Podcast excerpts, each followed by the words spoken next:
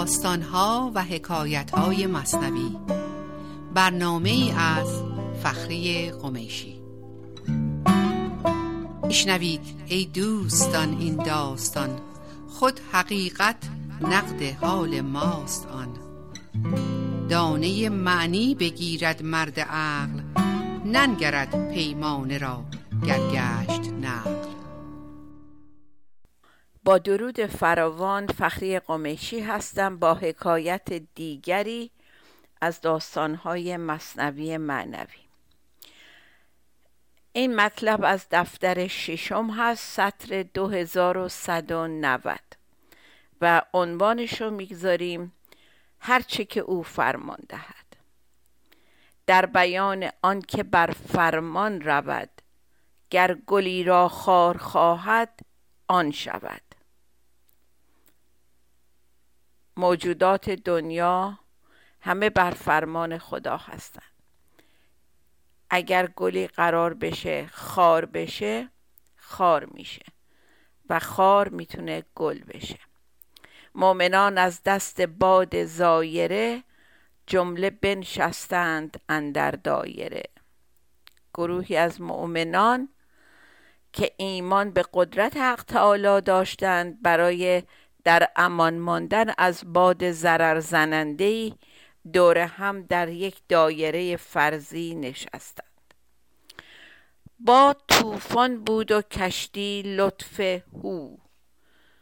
بس چنین کشتی و طوفان دارد او.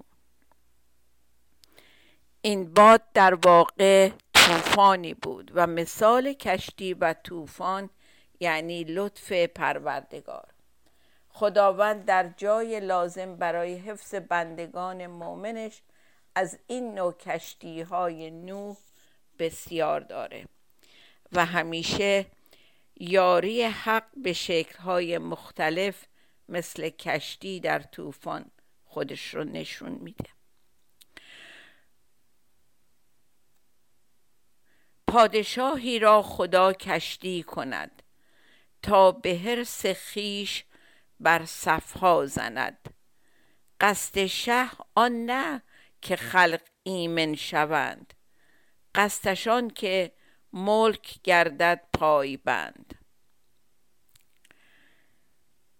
یکی از این کشتی ها پادشاهانی هستند که برای زیاد کردن ملکشون و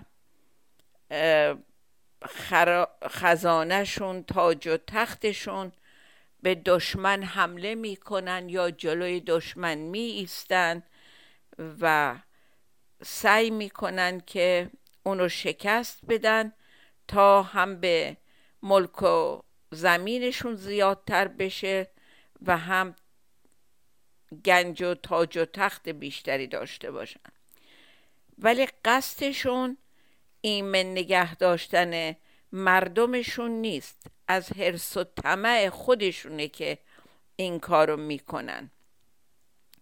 ولی پروردگار از وجود اون و این خصوصیت طمع سیری ناپذیر این پادشاهان به نفع مردم بینوا استفاده می‌کنه و اونا رو وسیله برای حفاظت این مردم می‌کنه.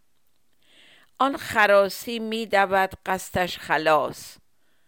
تا بیابد اوز زخم آن دم مناس خراس یعنی اون خری که معمولا در آسیا و یک جایی شبیه این در کارگاه روغنکشی به یک چوبی بسته می‌شد و دور می‌زد و اون آسیا رو به حرکت در می آورد و یک خرکچی بالا سر این خر بود که با ضربه چوب اونو مرتب وادار می‌کرد که حرکت بکنه و این سنگ آسیا رو بچرخونه. ولی این خر برای رها شدن از زخم اون چوب حرکت می‌کرد و پناهگاهش همین دویدن بود که نجات پیدا کنه از ضربه. ولی نمی‌دونست که با این کار داره اون دانه های کنجد رو در زیر سنگ آسیا له می‌کنه و باعث گرفته شدن روغن کنجد میشه. قصد او آن نه که آبی برکشد یا که کنجد را بدان روغن کند. اون خبر نداشت که این کارش چی فایده ای برای مردم به وجود میاره. گاو بشتابد ز بیم زخم سخت نه برای بردن گردون و رخت. اون گاو به خاطر اینکه وسایل و اسباب صاحبش رو به مقصد برسونه نبود که سریع حرکت می‌کرد. بلکه از ترس ضربات شلاق بود که تون تون راه می‌رفت و بار صاحبش رو جابجا جا می‌کرد. لیک دادش حق چنین خوف و وجع تا مساله حاصل آید در طبع و پروردگار ترس رو خوف رو در وجود گاو به ودیعه نهاده. وجع یعنی درد و سختی. میگه پروردگار این ترس رو در وجود گاو به ودیعه نهاده تا عاملی باشه برای کارهای مفید که از قبل اون ترس از گاو سر می‌زنه ولی حاصلش مفیده. همچنان هر کاسبی اندر دکان بهر خود کوشد نه اصلاح جهان. و باز فروشنده در مغازش برای کسب و روزی و منافع خودشه که میشینه منتظر مشتری نه برای صلح و عوض کردن وضع جهان. هر یکی بر درد جوید مرهمی در طبع قایم شده زین عالمی.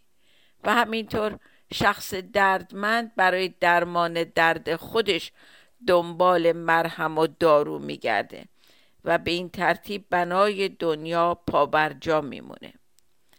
حق ستون این جهان از ترس ساخت.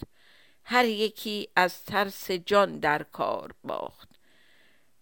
باز میگه که ترس طبیعی که پروردگار در نهاد موجودات گذاشته بشر و حیوانات گذاشته باعث حفظ بشر و بقیه موجودات در جهان میشه از خطر حفظ میشن.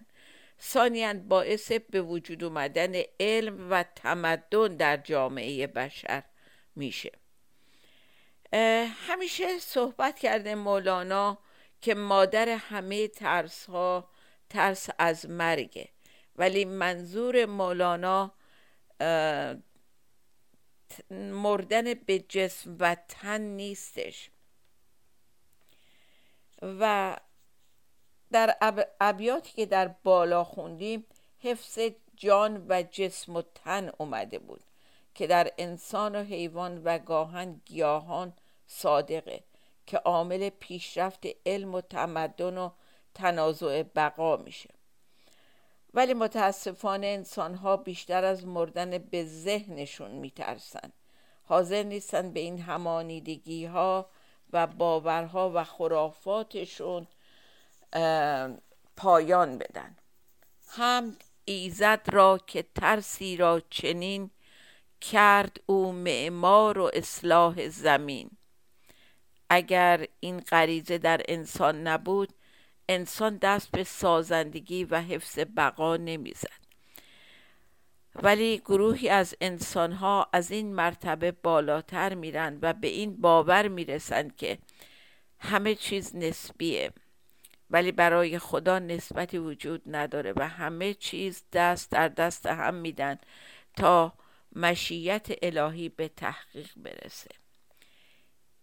این همه ترسنده اند از نیک و بد. هیچ ترسنده نترسد خود ز مردم دائم در این ترسند که چیزهای خوبشون کم نشه و بد به سرشون بیشتر نریزه. در حالی که من ترسنده بعد از ترسهای حقیقی فیزیکی از بیشترین چیزی که باید واهمه داشته باشم از من ذهنی خودمه که درون خودمه و گرگ درونی و نهانی منه. من از اون باید بترسم. پس حقیقت بر همه حاکم کسی است که قریب است او اگر محسوس نیست. خب حالا خود مولانا داره از این ترس فیزیکی و جسمی میره بالاتر. پس او که از همه به ما نزدیکتره و حاکم بر ماست هرچند که وجودش محسوس نیست. هست او محسوس اندر مکمنی لیک محسوس حس این خانه نی. میفرماید او در اینجا که او یعنی خداوند در نزدیکترین مکان در کمینگاهه. ولی این وجود با تن و حسهای جسمانی ما قابل حس کردن او نیستش. او رو با حس چشم و بو و لمس نمی‌تونیم تشخیص بدیم. در حقیقت او همون وجدان ماست که با این حواس پنجگانه ما قابل دریافت نیستش. آن حسی که حق بر آن حس مظهر است نیست حس این جهان آن دیگر است. اون حس که بتونه خدا رو با اون حس بکنه حس فیزیکی نیست ظاهری نیست بلکه یه حس دیگه ایه خب فکر کنم یه تنفس کوتاهی بگیریم و برگردیم برای این ابیات بسیار بسیار جالب. با ما باشید.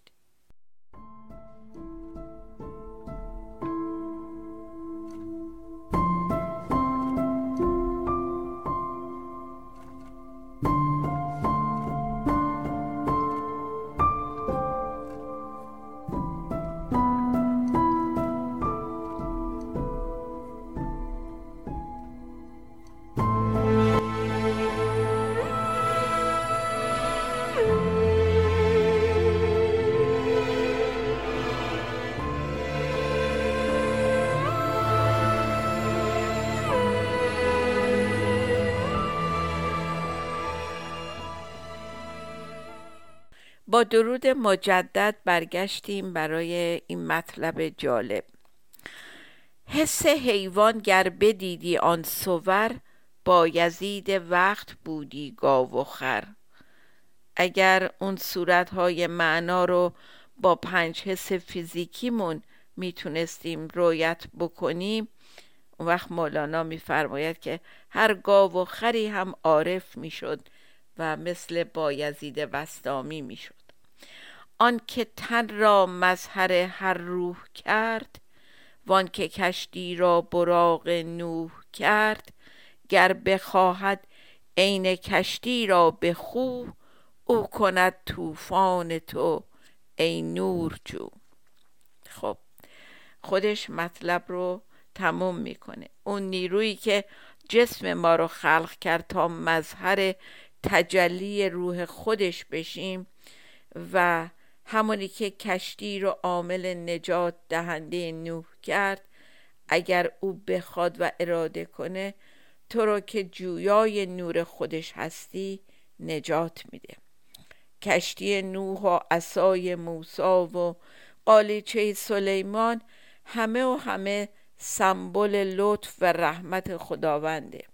وگرنه هیچ کدام از اونا قادر به انجام هیچ معجزه نخواهند بود بدون قدرت و رحمت و کرم پروردگار. هر دمت طوفان و کشتی مقل با غم و شادی کرد او متصل. مقل یعنی فقیر. ای فقیر ای درویش طوفان و کشتی هر دو اوست.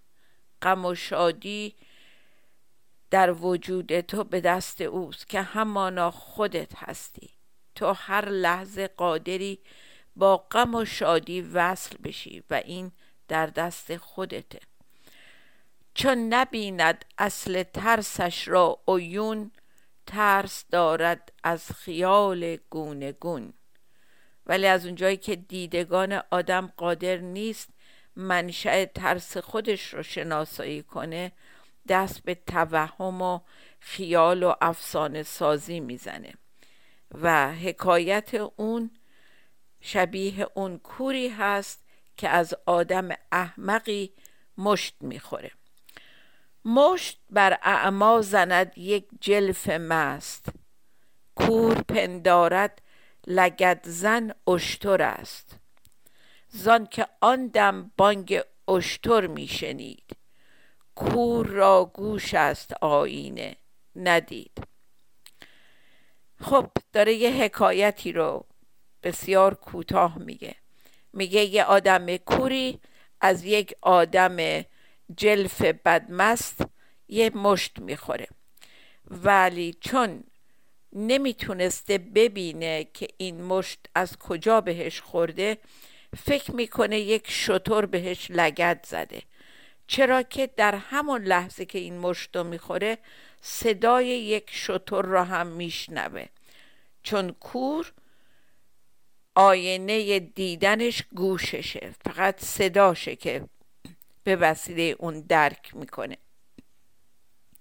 باز گوید کور نه این سنگ بود یا مگر از قبه پرتنگ بود. این تنگ برای دوستانی که الان مصنوی جلوشون نیست با طی دسته داره که یعنی تنین. دوباره اون نابینا با خودش میگه نه این لگد شطور نبود. این یه سنگ بود که یا به طرف من پرتاب شد یا از یه ارتفاع بلندی رو من افتاد. این نبود و او نبود و آن نبود آنکه او ترس آفرید اینها نمود. اون که این ترس ها رو در بینا آفرید نیروی دیگه ای بود که نه لگد شطور بود و نه سنگ و نه چیز دیگه. ولی چون نابینا قادر به دیدن عامل نبود این حقیقت از اون دور موند و او رو به خیالات و افسانه کشون و بزرگترین افسانه که انسان کشید حافظ بیان کرد. جنگ هفتاد و دو ملت همه را عذر بنه. چون ندیدند حقیقت ره افسانه زدند. خلاصه اون که در درک حقیقت نمی‌تونی از وهم و خیال استفاده کنی. پس چشمانت رو باز کن تا اصل اصل رو ببینی. هر ولی را نوح و کشتیبان شناس. صحبت این خلق را طوفان شناس. هر راهنما و موجود به حضور رسیده ای را مثل نوح کشتیبان فرض کن و در عوض صحبت های مردم من ذهنی رو مثل اون طوفان قلم داد کن. کم گریز از شیر و اجدرهای نر زاشنایان و زخیشان کن حذر. در تلاقی روزگارت می‌برند یادهاشان قایبیت میچرند. به جای اینکه از شیر و حیوانات وحشی و موهومی ترسی و فرار کنی همین دوروور خودتو نگاه کن که بیشتر خیشان و نزدیکان و ببخشید آشنایان تو که از منهای ذهنی زفت و قوی درست شدن برای تو خطرناکتر از هر حیوان درنده ای هستند تا موقعی که در کنارت هستند و با اونها وقت گذرانی می‌کنی نه تنها چیز به درد بخوری از اونها یاد نمی‌گیری و بهره من نمیشی و حتی وقتی که با تو نیستند هم در غیبت اونها تمام مدت فکر اونها و رفتار و گفتارشون در فکر تو دور می‌زنه و تو رو از حضور دور و خالی می‌کنه. ما و بقیه مخلوقات عالم تحت امر و سلطه پروردگار هستیم و هرچی انجام میدیم دانسته و ندانسته به خاص و به امر اوه در داستان زندگی حضرت ابراهیم در زمان حکومت نمرود دیدیم و خوندیم که به دستور نمرود آتشی افروختند و ابراهیم رو درون آتش انداختند. ولی ابراهیم سالم از آتش بیرون اومد و نمرود خشمناک رو به آتش کرد و به او گفت مگر کار و خاصیت تو سوزاندن نیست؟ و آتیش در پاسخ میگه من آن می‌کنم که خدایم فرمان دهد و او به من امر کرد که گلستان شوم و ابراهیم سالم از من عبور کند. در غزل 21 دیوان سه بیت بسیار قشنگ داریم که باز میگه عوامل فقط اون کاری رو می‌کنن که بهشون امر شده. لبیک لبیک ای کرم سودای توستن در سرم. زاب تو چرخی می‌زنم مانند چرخ آسیا. هرگز نداند آسیا مقصود گردش های خود. کستون قوت ماست او یا کسب و کار نان با آبیش گردان می کند او نیز چرخی می‌زند. حق آب را بسته کند او هم نمی جنبد ز ای خدا من به برکت آب حیات که از سوی تو در من جاری شده حرکت می کنم. و الا من بدون اون هیچ هستم و قدرتی ندارم. درست مثل آسیا که به نیروی آب یا باد حرکت می‌کنه ولی نمی‌دونه که در اثر این حرکتش که به فرمان خدا انجام میده هم روزی و قوت برای ما فراهم میشه و هم نانبا از قبل آن نون میپزه و کسب و کارش راه میفته.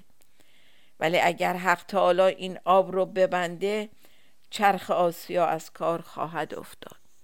و مثال های فراوان در ابیات مولانا هست که بی حضور پروردگار و اون هوشیاری برتر هیچ موجودی در طبیعت کاری نیست. و عناصر طبیعت بنا به فرمان خدا وظیفشون رو انجام میدن. از دفتر چهارم یه سه بیت براتون میارم که همین مطلب رو میگه. باد را دیدی که می جنبد بدان. باد جنبانی است اینجا بادران بر گروه عاد سرسر می کند باز بر هودش معطر می کند می کند یک باد را زهر سموم مرسبا را می کند خرم قدوم. همین باد دو کار متفاوت ازش عمل اومد. یه جا زهر سموم میشه و یک جا سبا میشه و خرم قدم. به گروه عاد باد سرسر میشه و بر قوم هود معطر. خب ابیات قشنگی بود انشاءالله که به جانمون بنشینه. تا صحبتی و داستان دیگه شاد و بی توقع بمانیم. خدایا شاکرم پس صابرم کن. خدا نگهدار.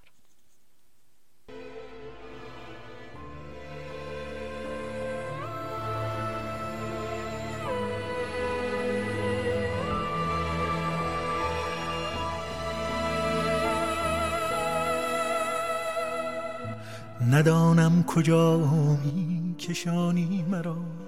سوی آسمان یا به خاموش خاک. نیم در حراس است و اینا گزیر. ندانم کجا می کشانی مرا. ندانم کجا لیک دانم یقین. که از این تنگ نامی رهانی ندانم کجا می کشانی مرا. ندانم کجا می کشانی مرا. مرا خراب می کند سکوت چشم های تو و باز تنگی نفس و باز هم هوای تو دوباره می‌زند. به این سر جنون گرفتم. دوباره انقلاب من دوباره کودتای تو.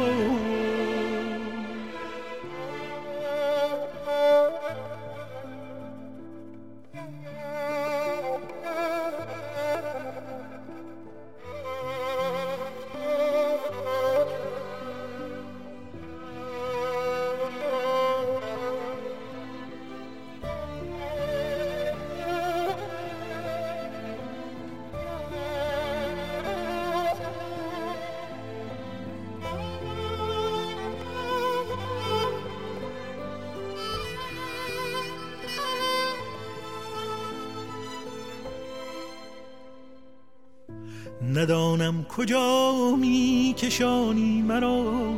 سوی آسمان یا به خاموش خاک و یا جانب نیروانا و نور. کجا می کشانی نهانی مرا. ز سنگینی کول بار وجود سبک داریم دوش آسود سار. بری سوی بی سوی خیشم نهان. چه بزمیست این میهمانی مرا؟ چه بزمیست این میهمانی مرا؟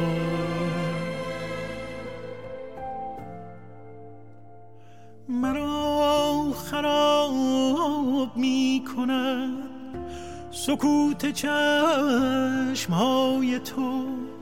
و باز تنگی نفس و باز هم هوای تو دوباره می‌زند به این سر جنون گرفتم دوباره انقلاب من دوباره کودتای تو مرا خراب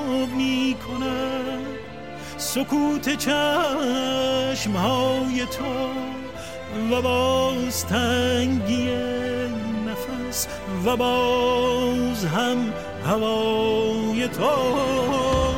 دوباره می‌زند به این سر جنون گرفتم دوباره